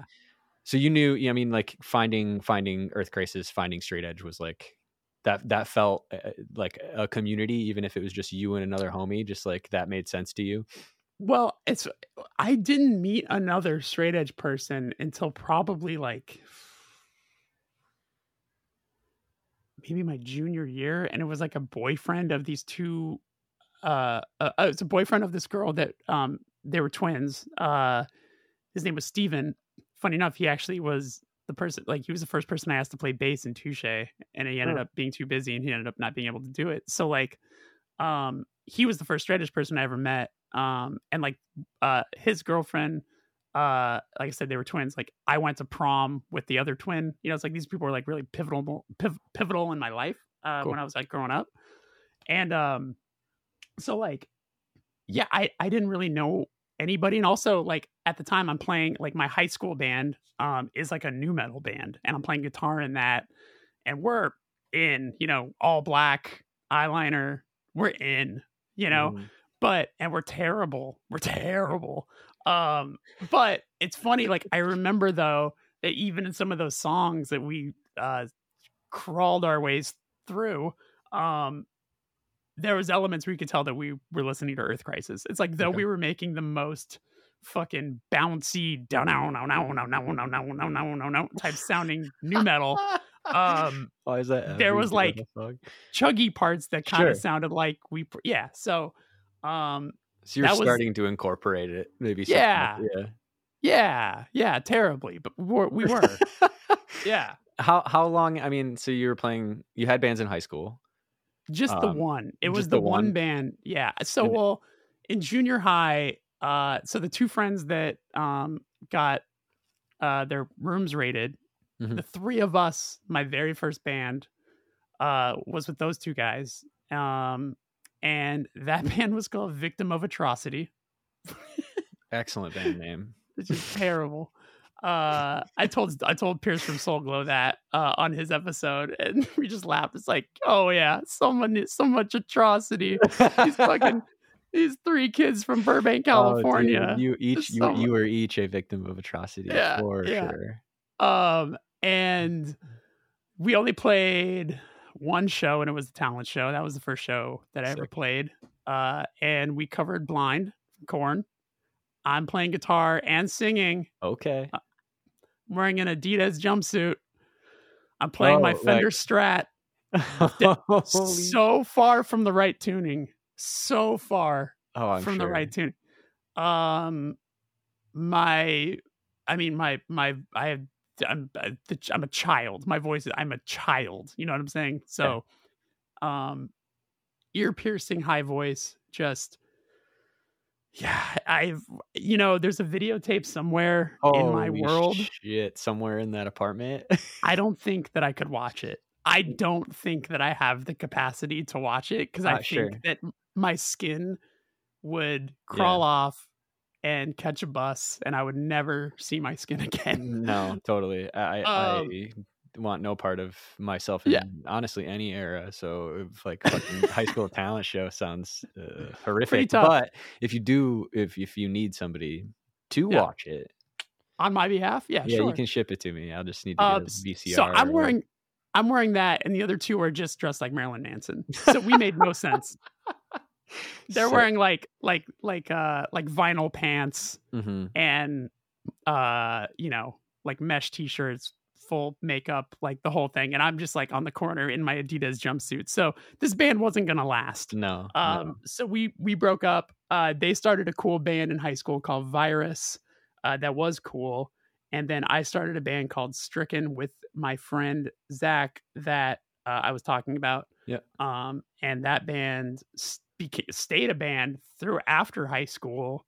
Um, and then we eventually changed our name to Thriller when Zach left. Oh, so okay. So this is I was Yeah. gonna ask about Yeah, the, it the started as like yeah, it started as like the really bad, really really bad uh nu metal band and made its way uh all the way to to Thriller somehow. So it's like um many member changes. By the end of Thriller, I think I'm yeah, I was the only original Hmm, person. gotcha. You know what I'm saying? Like Yeah, yeah. so But that was how you Uh, that was your. That's when you first started to pursue Yeah. music a, a bit more seriously. When you first started touring was with Thriller. Yes, my first tour. Yeah, all of that, like and real recording experiences, like Stricken recorded. Um, so we did a couple demos. Um, our final demo we did, uh, with um, the guitar player singer guy from that metal band, The Faceless, which Oh, is yeah. kind of crazy because they Yeah, ended up having like a, a, a huge career. Uh, but he was like a local kid in the valley. Uh, so we recorded with him. Um, and this is cool too because like Nick Steinhardt knew like was in that world and like recorded with recorded with him and Okay. um we are all sort of getting to know you know like we're all kind of in each other's periphery i'm also working at the record store at that point so i've met clayton at this point um Just by uh, Clayton coming into the store. yeah clayton was a customer he was genuinely a child like i was i started working there when i was 18 and and clayton started coming in there when he was like yeah like 12 you Okay. know so Yeah, i've known him Clayton. since he was a very close, little close to kid my age, yeah. yeah Doesn't Um, surprise me that the two of you gravitate towards each other. Like this the same sort of yeah record store kid. Uh, yeah. yeah him and so and tyler was his uh, was always his best friend so like the two of them would come in all the time Sure. and um you know he'd always be wearing like a strokes shirt or something like that and then like he was interested in like modest mouse like he Yeah. liked those kind of bands you know he was into like kind of weirdo indie stuff um that he was finding on his own um and then i think i started like pushing some hardcore stuff onto him you know i think he got interested in bands like you know the poison the wells of the world Yeah. converged certainly Totally. um and uh so that's how our friendship you know kind of started so then uh thriller broke up uh or i no sorry thriller did not break up i left thriller um in you know when i was like 23 or something like that Okay. Uh, it was like 23 and then started touche like almost immediately after because that, that at that point i was like i want to try singing in a band Yeah. know what that know what that's like you know. So you had never that, that I mean you had sung at the talent show on your cover of Korn's. Blind, but you'd never like you never uh been the I my- vocalist. yeah, you did. I dipped, I dipped my toe uh as doing like um backups in Thriller. I would do I would like do little things here and there. Like there was one song that I kind of sang an outro to, that I screamed an outro to. okay. And then what I think really wet my whistle was we toured with this band from Salt Lake City. They were called I Am the Ocean. And they right before we left for tour, they were like, by the way, our singer's not coming. And we were like, huh? Interesting. Uh, yeah, we're just gonna. They're like, we're just gonna play instrumentally. Fuck it. And they were like, not like a like a pelican. You know what I'm saying? right, they were like a. They they, needed a they vocalist, needed a right? vocalist. Yeah, yeah. Yeah, yeah. It, it was it was shocking that they made this decision to be like, yeah, we're just gonna fuck it. We're just gonna still do it. What an incredible thing. That's so good. Yeah, it would. Yeah, it would be like fucking. I don't even need to give an example. You know exactly what I'm saying. Totally. Anyway, um, so vocal they had dependent. vocal dependent band. Needed needed a singer. Not not songs constructed to be singerless. Right. Yeah. So they had one song that was a little bit shorter. It was super aggressive and it kind of had parts that like you know, were very hardcore-ish. And I was like, I'll let me sing that one, I'll sing that one with you guys. Yeah. And they were like, Oh, for real? So I started doing it with them every night. And I mean, we were playing to people that didn't know either of our bands. We were our bread and butter. I've talked about this before, but like our bread and butter was like playing every city that no band has ever played before Totally. Yeah. like middle of fucking Uh, nowhere, PA. If you think if you think Reno is like a C market, baby, sure. we were playing places that Reno's never heard of. Um, so uh, people will come. It was a hack. I mean, we're booking sh- we're booking tours Yeah, through MySpace. Totally. You know, it's yeah. like because because people like in towns like that, they'll go to whatever there is something to do. Same. Yeah, we did that all through the Midwest and the East Coast, just like anywhere. And yeah, Straight through up. through MySpace, through like uh, book your own fucking life, the website, not the zine edition, Yeah. byofl.org or whatever. And Yeah, that, that was the other one. Do DIY USA. Just like just hitting people up. Whoever whoever says yes, just like go do it. You're you playing. show up and the show no one's nowhere. there. Yeah, oh, yeah, totally. You Like, sleep, sleep like not even the guy who said he'd set up the show. or like they're like, I don't know why nobody came. Like I put up a flyer at school. I forgot to put the date on it or the location, but like I'm surprised Yeah. no one's here. And you're like, huh. Anyway, Yeah, but One- start- there was one there was one great night that I'll never forget where we played in Missoula, Montana, sure. and uh, you know, standard tour stop. Mhm. And um the promoter double booked the show with a pride parade after party, Okay. which we were like, huh? And they're like, yeah. So we happened to have a merch item that said our name with a gigantic rainbow. And we were like, we're like, huh. This, I mean, if you're down to combine them, but we're like, we're just gonna bum everybody yeah. out when we play.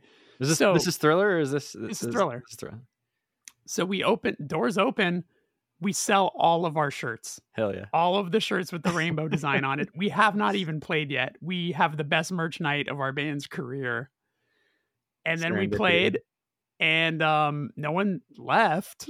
so that's cool, but we didn't play a long time, you know, whatever. Yeah. Uh but yeah, that was one of the more successful nights and that's like a kind of story that only really could have happened in that sort of situation. You know yeah, what I'm totally, saying? absolutely. Era Um, of touring that uh, you probably yeah. would never go back to, but that like Right. stands out in your like- brain because yeah, Yeah, and we sounded like a sort of like an every time I die e sort of thing, but we had like these like dancey parts that were in it. So because we were big fans of like the faint, so it sort of was like a mix of those two sorts of things, Sure. but done as good as we could do.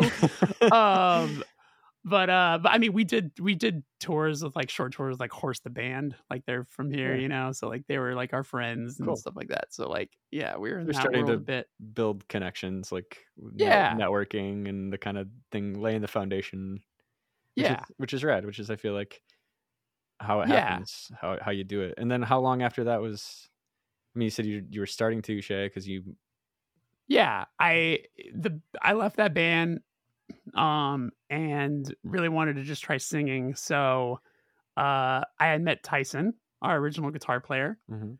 um and tyson would always play uh like play an acoustic around you know like not like he's the guy at the party who's playing the acoustic Dave but Matthews like man, he's playing Crash on the quad at the university. But like he's playing guitar like uh, around me or whatever and i'm like dude what is that and he's like oh i just made it up and it was like stuff that was like screamo-y and like he and i both bonded over like that whole subculture that became Right. very important to, to me and a lot of my friends Totally.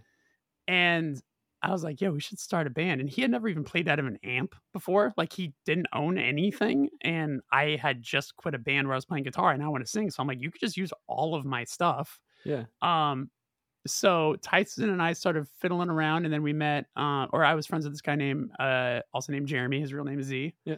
uh and he's he was a great drummer um and so like the I believe it was like the three of us started to kind of jam and then um we uh, I asked that guy Steve who ended up not making it to not joining the band um he was I think just too busy um and then we have a friend named Dewey who is actually Nick Steinhardt's best friend. I don't know if Mhm. you ever met Dewey. I've met Dewey.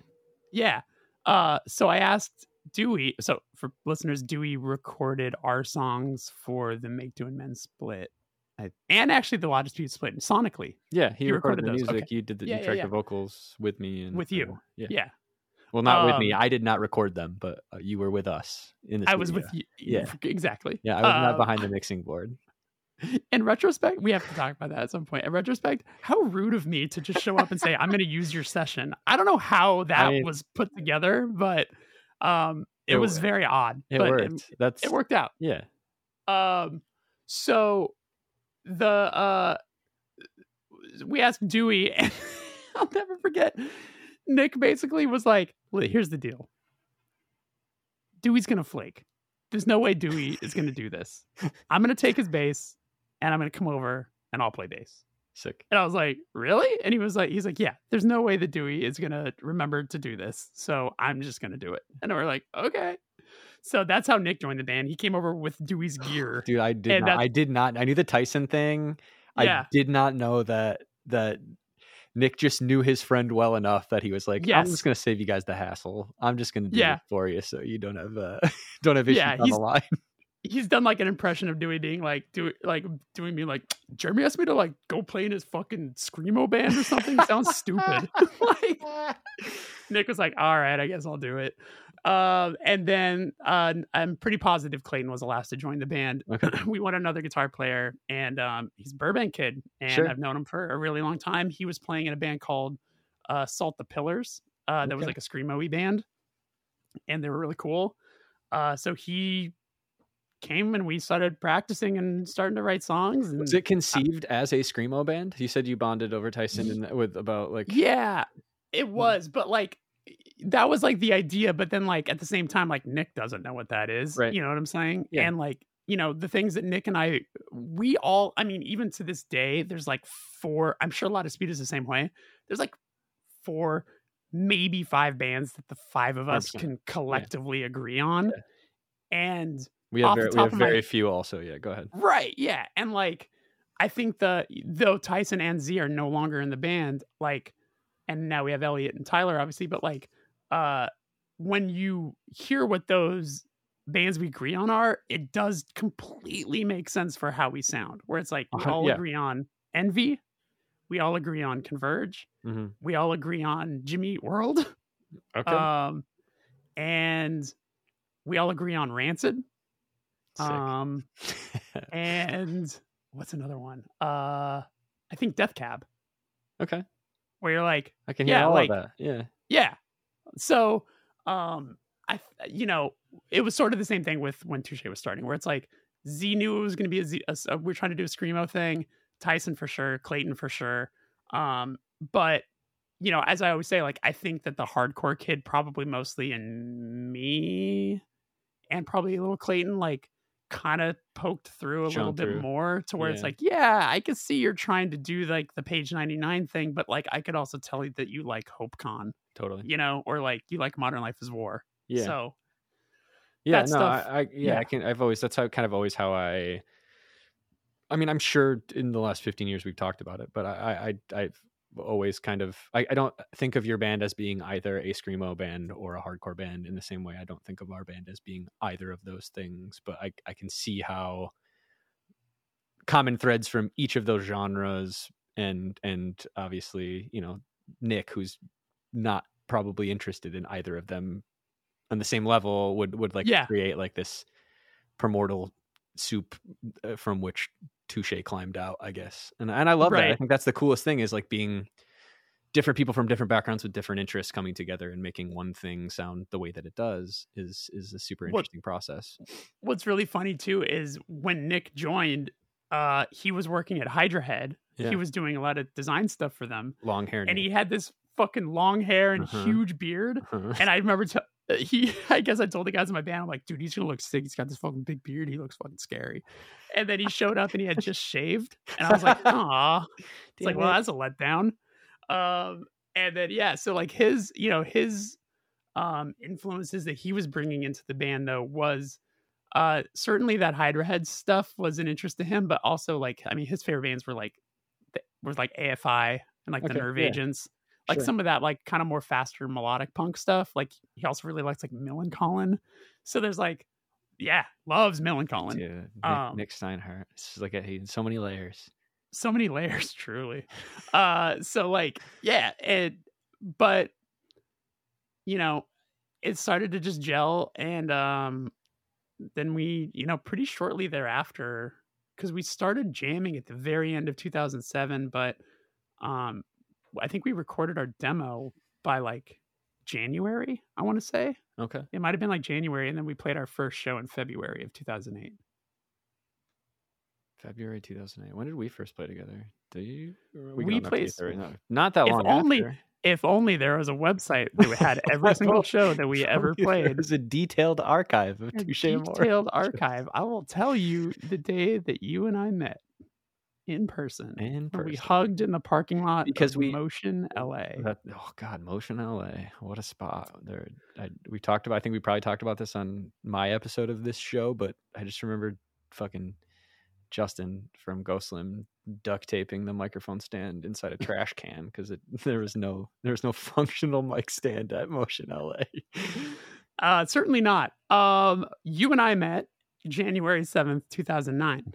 Okay, so Uh, the year yeah. after you played. So okay, so so exactly. we so we had been just a year. and we uh had put a record out on or did the no wait what the fuck Our demo came out just after your fir- your first record with No Sleep. okay so like end of 2008 early 2009 or uh, it would have been it would have been end of 2008 because we had i remember listening to it um on the work computer at my brad and i's parents hardware store i remember Oh, like, okay.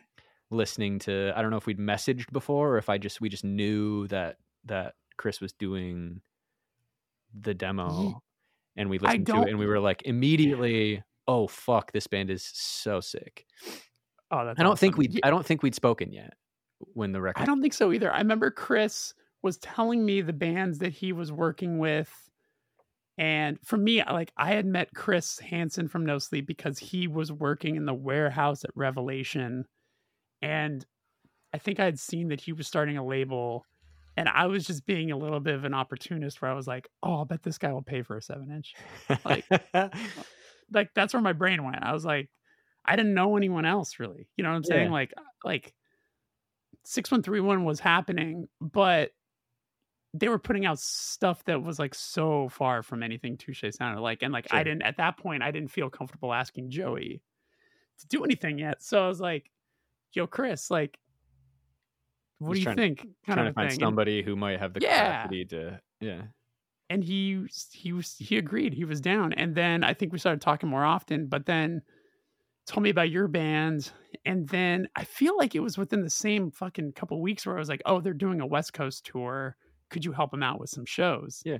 and it was like yeah we can do that for sure there's these fucking ravers that let us scumbags play in the back of their venue um and they're weird and they uh they'll they'll look the other way as we you know all play in his in their back room so that's how that show got booked i was so excited i mean that show was stacked i mean it was cool that we got to play with like Comadre and Padre, Ghostlimb, Go you Slim, yeah. guys, us, and then the band that we were on tour with, Sons. sly Sons, Sly and Oh, Sons. the Family Sons. No, No. Sons. We were on tour with Sons, Sly, uh, Barkus, Sly, and the Golden Egg. That like that's it like that's it. two piece screamo band. Maybe they were three piece. I don't know. That was the era of like of like I don't know what what wave nth wave screamo third third wave screamo. I feel Right. where like all of the people like you and I who like got into Page ninety nine and Saetia and Envy and Circle Takes a Square were like doing our version of that. So like I feel like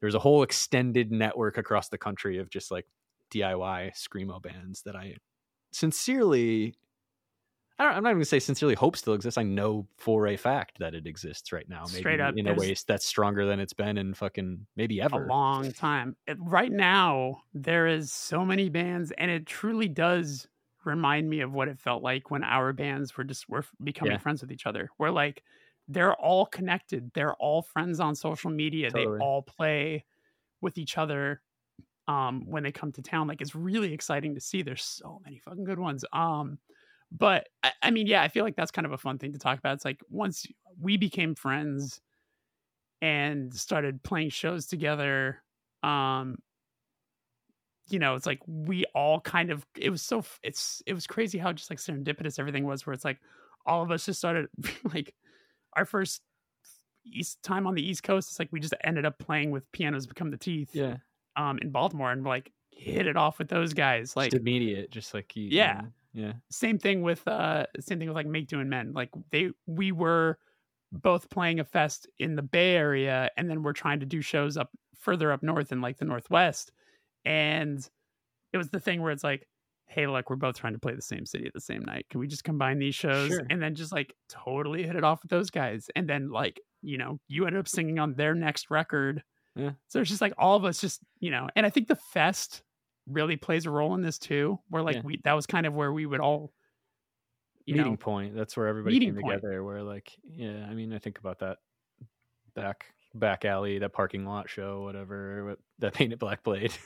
yeah And it was like Yep. all teeth and Make Do and Mend and and you guys and pianos and and us. It's just like I think like to to my mind still the most uh, exciting era in my you know 20 years whatever not 20 years but getting fucking close to it making music is like when we when it was very it was very you know you get the question all the time about like what what what would you recommend for me like trying to make touring happen whatever and I and I, the the only advice that I ever fall back on immediately is like help people out play shows help book shows in your town for bands on tour coming through and they'll do it for you. It's like build build a network. You're all you'll you'll you'll figure out how like-minded you are that that you know even having this conversation about the way you got into music so much of it is familiar to me and uh doesn't end when you get to adulthood doesn't end when you you know hit the road and like put the fucking rubber to the pavement like you, it, it gets even more bigger and you realize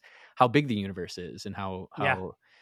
how satisfying and and and beneficial it is to to lift people up and to make friends with those people and i remember i think that the first time we met pianos we slept at their house before we ever played a show with them because i think that you guys knew them and we needed somewhere to stay in baltimore because we were like playing a show the next day and we rolled into fucking baltimore at like five in the morning and slept on piano classic like floor. so sorry. Could just like so sorry, but they just opened their doors and like Yeah.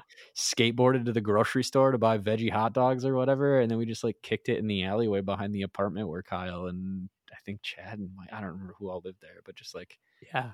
mutual mutual uplift, I guess, is fucking yeah the best. Anyway, truly I got distracted. you're fine We have so much. a- we have so much more to talk. We have we have 18 minutes before I got to go, and we have so much more that I wanted to talk about. Uh, we talked about we were just talking about the demo. We just talked about Yeah. the first the early days of Touche touring. Um, I mean, to the beat of a dead horse is shortly after that. That that was like 2009. Yeah, and and it was interesting too because we thought that the band was going to break up, so we recorded that just out of wanting to have those songs recorded. So that was I like, didn't. I don't know if I knew. I probably knew that at a certain era in a certain Yeah. point, but I don't. I didn't. I don't remember that being a thing. You guys were like, so Z quit. I remember And- that. Yeah. At that point, we were like, "Fuck, man! Without Z, we can't be a band." Right. Like, I don't know why we thought that. We just didn't know that many. I don't think we knew any other drummers or something like. I like the, the most crucial component of being in any Yeah. is like And, having like, a drummer. Yeah, and like not, and you know, I would never take uh, like Z and I definitely are, you know, like had a falling out, but like, I the last thing I'd ever take away from that dude is like fucking great drummer, like Oh, yeah. such swagger, like Sure. such swagger. Um, so you know, he said he didn't want to be in the band anymore, and I was pretty devastated because I was really excited about everything, and I and it was like oh, like we should still record these songs, I guess, like just so we have them. You know, we're really proud of them. So um that was the plan.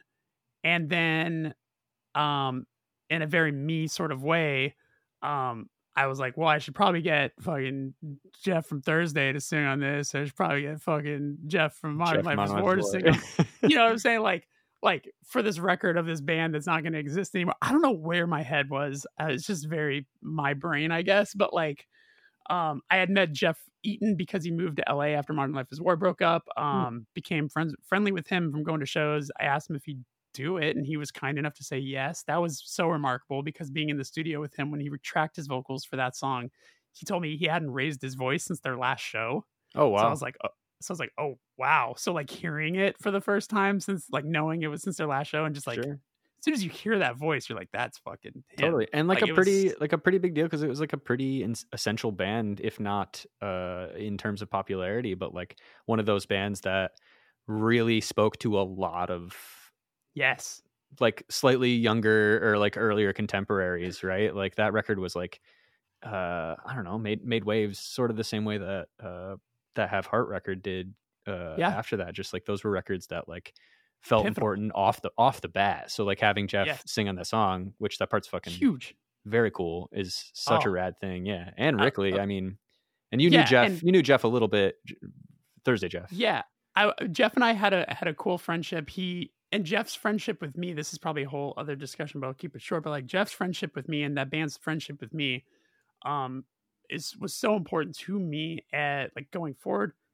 It's still so important to me now, but like really taught me that it's like these guys had no business being so welcoming to a kid. You know, like I mean, I'm not that much younger than him. I always felt like a kid. You know what I'm saying? But like, I made like a fan website for them, and like was just a nerd for this band, and they like went out of their way to always put me on the guest list and like So cool. check on me, ask me how I'm doing. You know, like make sure I was at the show, that I was comfortable at the show. Like went above and beyond, and like you know, once Touche became a band that could facilitate doing that for other people, I think that it was always in my mind where like there's mm-hmm. certain people that I always tried to go out of my way to make sure I said hi to or got into the show or something like that. And in a way, that's probably could have crept into why I want to do this podcast. It's I was like, gonna say this kind of comes full circle is that you you really have positioned yourself in, and I say this with, I say this as your friend, uh, but also as as somebody who, and I think this is part and parcel with having a close friend, is someone who admires you. I think that you have always kind of fulfilled that role to a lot of bands. You've really been an ambassador for younger bands, and I think that's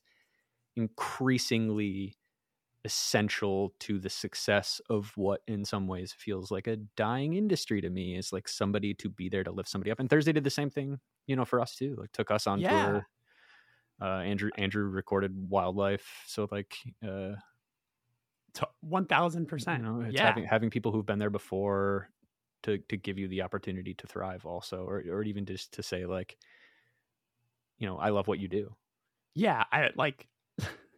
I'm someone that has had- had an impact on your life, and I am also telling you that the art you're making is good. Is like the most fulfilling thing. So like, for fucking sure so you know it's funny jeff has told me the story or like i maybe i heard him tell like whatever but like you know my high school bands my thrill like i'd always give those cds to jeff and jeff was like thanks man and i'm like i know he thought that shit sucked and like so then i gave him the i sent him the touche demo and uh like the other guys in the band tell the story was like he put it on in the bus and everybody was like yo what the fuck is this and he's like dude it's jeremy's band and they Oh, were yeah. like what and the and guy that- from parisinflames.net or whatever yeah, dot that baby.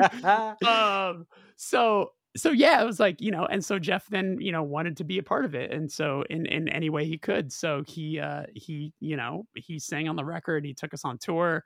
Um, it was so so cool. Like really showed us the ropes of touring because all we Yeah. knew was DIY touring. Same, yeah. Um, were they the first bigger band that took you guys out Yep, too? first one yeah Yeah, just like right. So like email in our like lot of gmail just like jaw on the floor fucking oh thursday just asked us to go on tour and it was the first non-diy tour we'd ever done wait, remind me, was it? Did you guys pick up on the tour after we dropped off? Was it think the Fall of Troy tour? i think yeah it was the fall of troy tour so it was right after we did the other leg of it so they had you out for the first leg and then it was we us. left in Houston. Where did you pick up after that?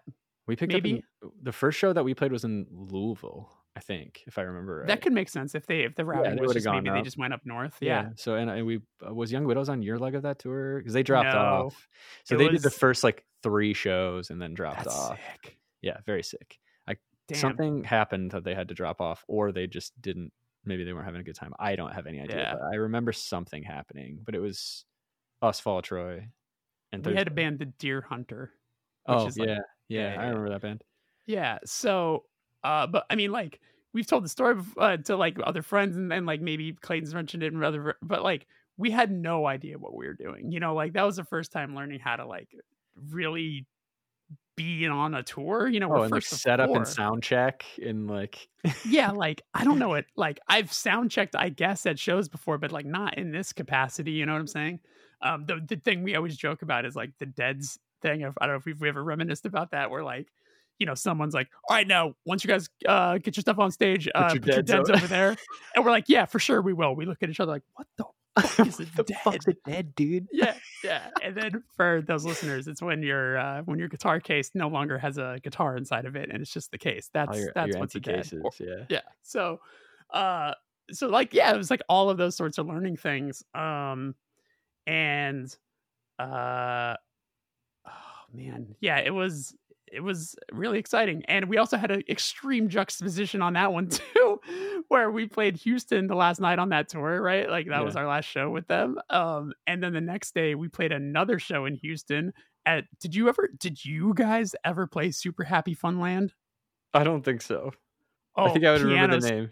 Yes, pianos I know has played there. When pianos told us that they've slept there, I was oh, like, no. "You guys are fucking road dogs, true, like, true freaks." Is it gnarly? Yes. Was it gnarly? It was like a dude, DIY venue. Dude, it, it, was uh on the farthest out from my memory, farthest outskirts of town. Like all I remember was like train tracks and dirt. Sure. Um, and uh, like just the but it was just such a funny juxtaposition to being like, wow, last night we played in Houston. Um, in front like, of like a lot of yeah, people. Yeah. yeah, eight hundred people, seven hundred people. I don't remember how many people were there. To us, it felt like three thousand. Yeah. And then the next night, we're playing to seven people that wandered into this DIY venue yeah, yeah. on the outskirts. it was just like, well, here we go, Contrasts. baby. Yeah, yeah, yeah. Uh, but it's that. important. It's important. Yeah. Um, I mean, do you um, think that? Do you think that doing that tour? Uh, I don't know. I, I always think of like w- w- the next when we did wildlife. That was like the first time we like actually got the studio experience. Like we did the first records in Grand Rapids, just like. But I think like doing like touring with Thursday, you start to and and like being a part of non DIY tours, you sort of start to like learn learn some lessons about how to function as a band. Do you do you did you like what was the what was the the jump from recording to the beat of a dead horse to doing parting the sea? Because you did that one at like a studio with ed rose yeah yeah. So that was we uh but still you know like shoestring budget situation you know we signed so uh we signed a Deathwish which was very exciting um we had gotten some we had gotten some buzz so there was a couple labels that were interested in working with us it was like between equal vision bridge nine and Deathwish um, like big big labels at the time. Yeah, especially like the you know for our especially. Yeah, I mean, certain, and especially, I mean, there's, those labels are still active now, obviously, mm-hmm. but like, you know, especially at that time, that was like all of those labels were thriving super hard for sure. Um, but we ended up going with Deathwish. It just felt like the right place to be. But what was important to us was like to still carve our own path. So it's like, you know, most bands would sign to Deathwish, and I completely get it, but they would have Jake do the art and they would do their record with Kurt, Kurt Ballou. Yeah, yeah. I'm a massive Kurt Ballou fan and I love Jake Bannon's work. So like in in some capacity, I would have loved to have seen what our life and what our career and what our every what parting the sea could have looked like and sounded like mm-hmm. had we done that. But we are like, no, like we have a graphic designer as a guitar player, so Nick is going to do the art for this, mm-hmm. and we're going to go to this guy Ed Rose because he's made some records that sound fucking really good. Like there's the Casket, Casket Lottery, Lottery, record. Yeah. yeah, that that uh Survival is for Cowards record. Honestly, find me a better sounding album. So good. Sounds so good. It's I remember sending it to Trey because Trey, when I had told Trey, I was like, "We want to go work with this guy." He's like, "You're you want to go to Kansas?" Yeah. like, why do you want to go to Kansas? Willingly? You live in Lo- Don't you want to go to Los? You live in Los Angeles. Right, right. You live in Mecca for yeah. Yeah. What are you fucking doing? Um, so we are like, no, we want to we want to do this in Kansas. So we drove uh, our tour van. I think we might have played a show on the way out. I can't remember. Uh, but we drove our tour van out there, and it was back in the day when we still owned a van, and did the record, and we recorded the record live in four days, and then we tracked yeah. the vocal. Oh wait, no, tracked the music in three days, vocals all in one day. Shut the fuck up, dude. dude, all in one day. And dude, the the headache, like I didn't, oh, I never I done anything like that. I didn't know what I was. You, I can listen to that record and I hear the pain that I'm in. Yeah, I bet. Like, I don't sound like I do on that album on any other album. Like my voice sounds very specific to that album, yeah, and I'm happy for it because I think I hear the experience in everything when I listen to that record, and I'm very proud of that very record. Cool. But like, but yeah, did did the whole fucking thing in in, a, in like four or five hours, sweating oh, bullets. Oh, I'm like, sure you just, were wiped the next day, dude. Or I'm sure you were and, wiped two hours into it. Dude, the worst headache I've ever had in my life, and like being so in my head, like hearing my voice back and being like, that just doesn't sound good. And then I'd Yeah. be like, I have to go do it again. And I would just be making it worse every time. Like it was tough. Uh-huh. Um, and then Ed mixed the entire record the next day. Um, with us just- blowing my mind right now.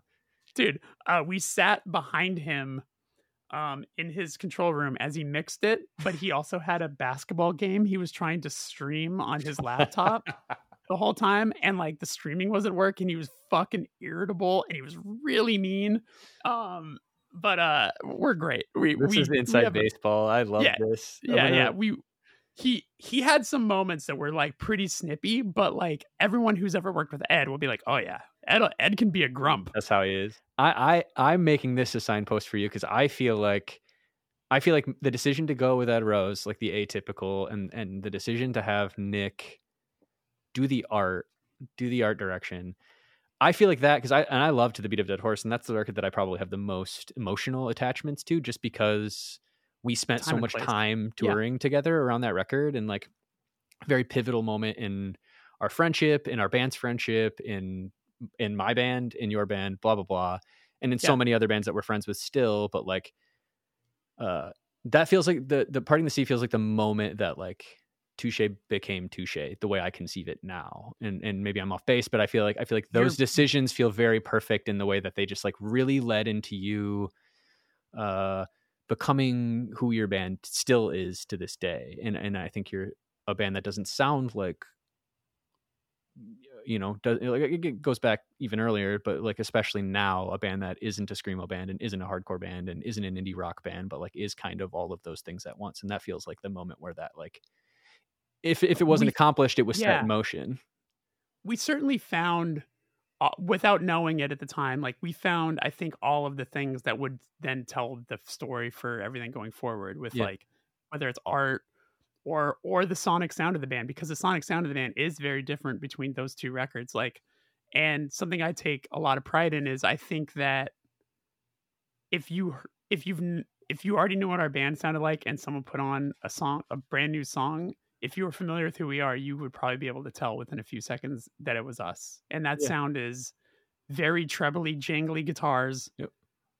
and very heavy bass and Elliot behind the kit. Like well and your voice those yeah, and sure. And and that. And like the fact that you can mostly make out what I'm saying. Yeah. You know?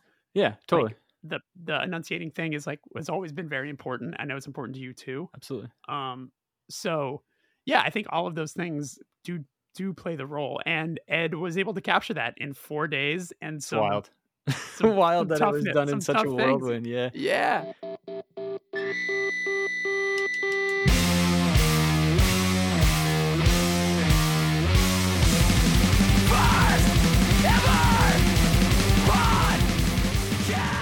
that feels like a nice place to stop.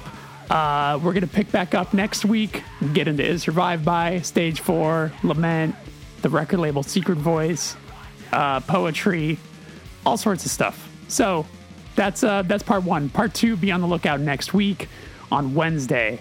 Uh, reminder: There's a bonus episode available right now where uh, subscribers ask questions to both Jordan and I. That's available at Patreon.com/slash the first ever Patreon. If you have a second to subscribe to the show on Apple, Spotify, wherever you're listening to this, leaving a positive rating and review helps so much. All right, that's it. Thank you. I will see you next Wednesday for part two. Bye bye.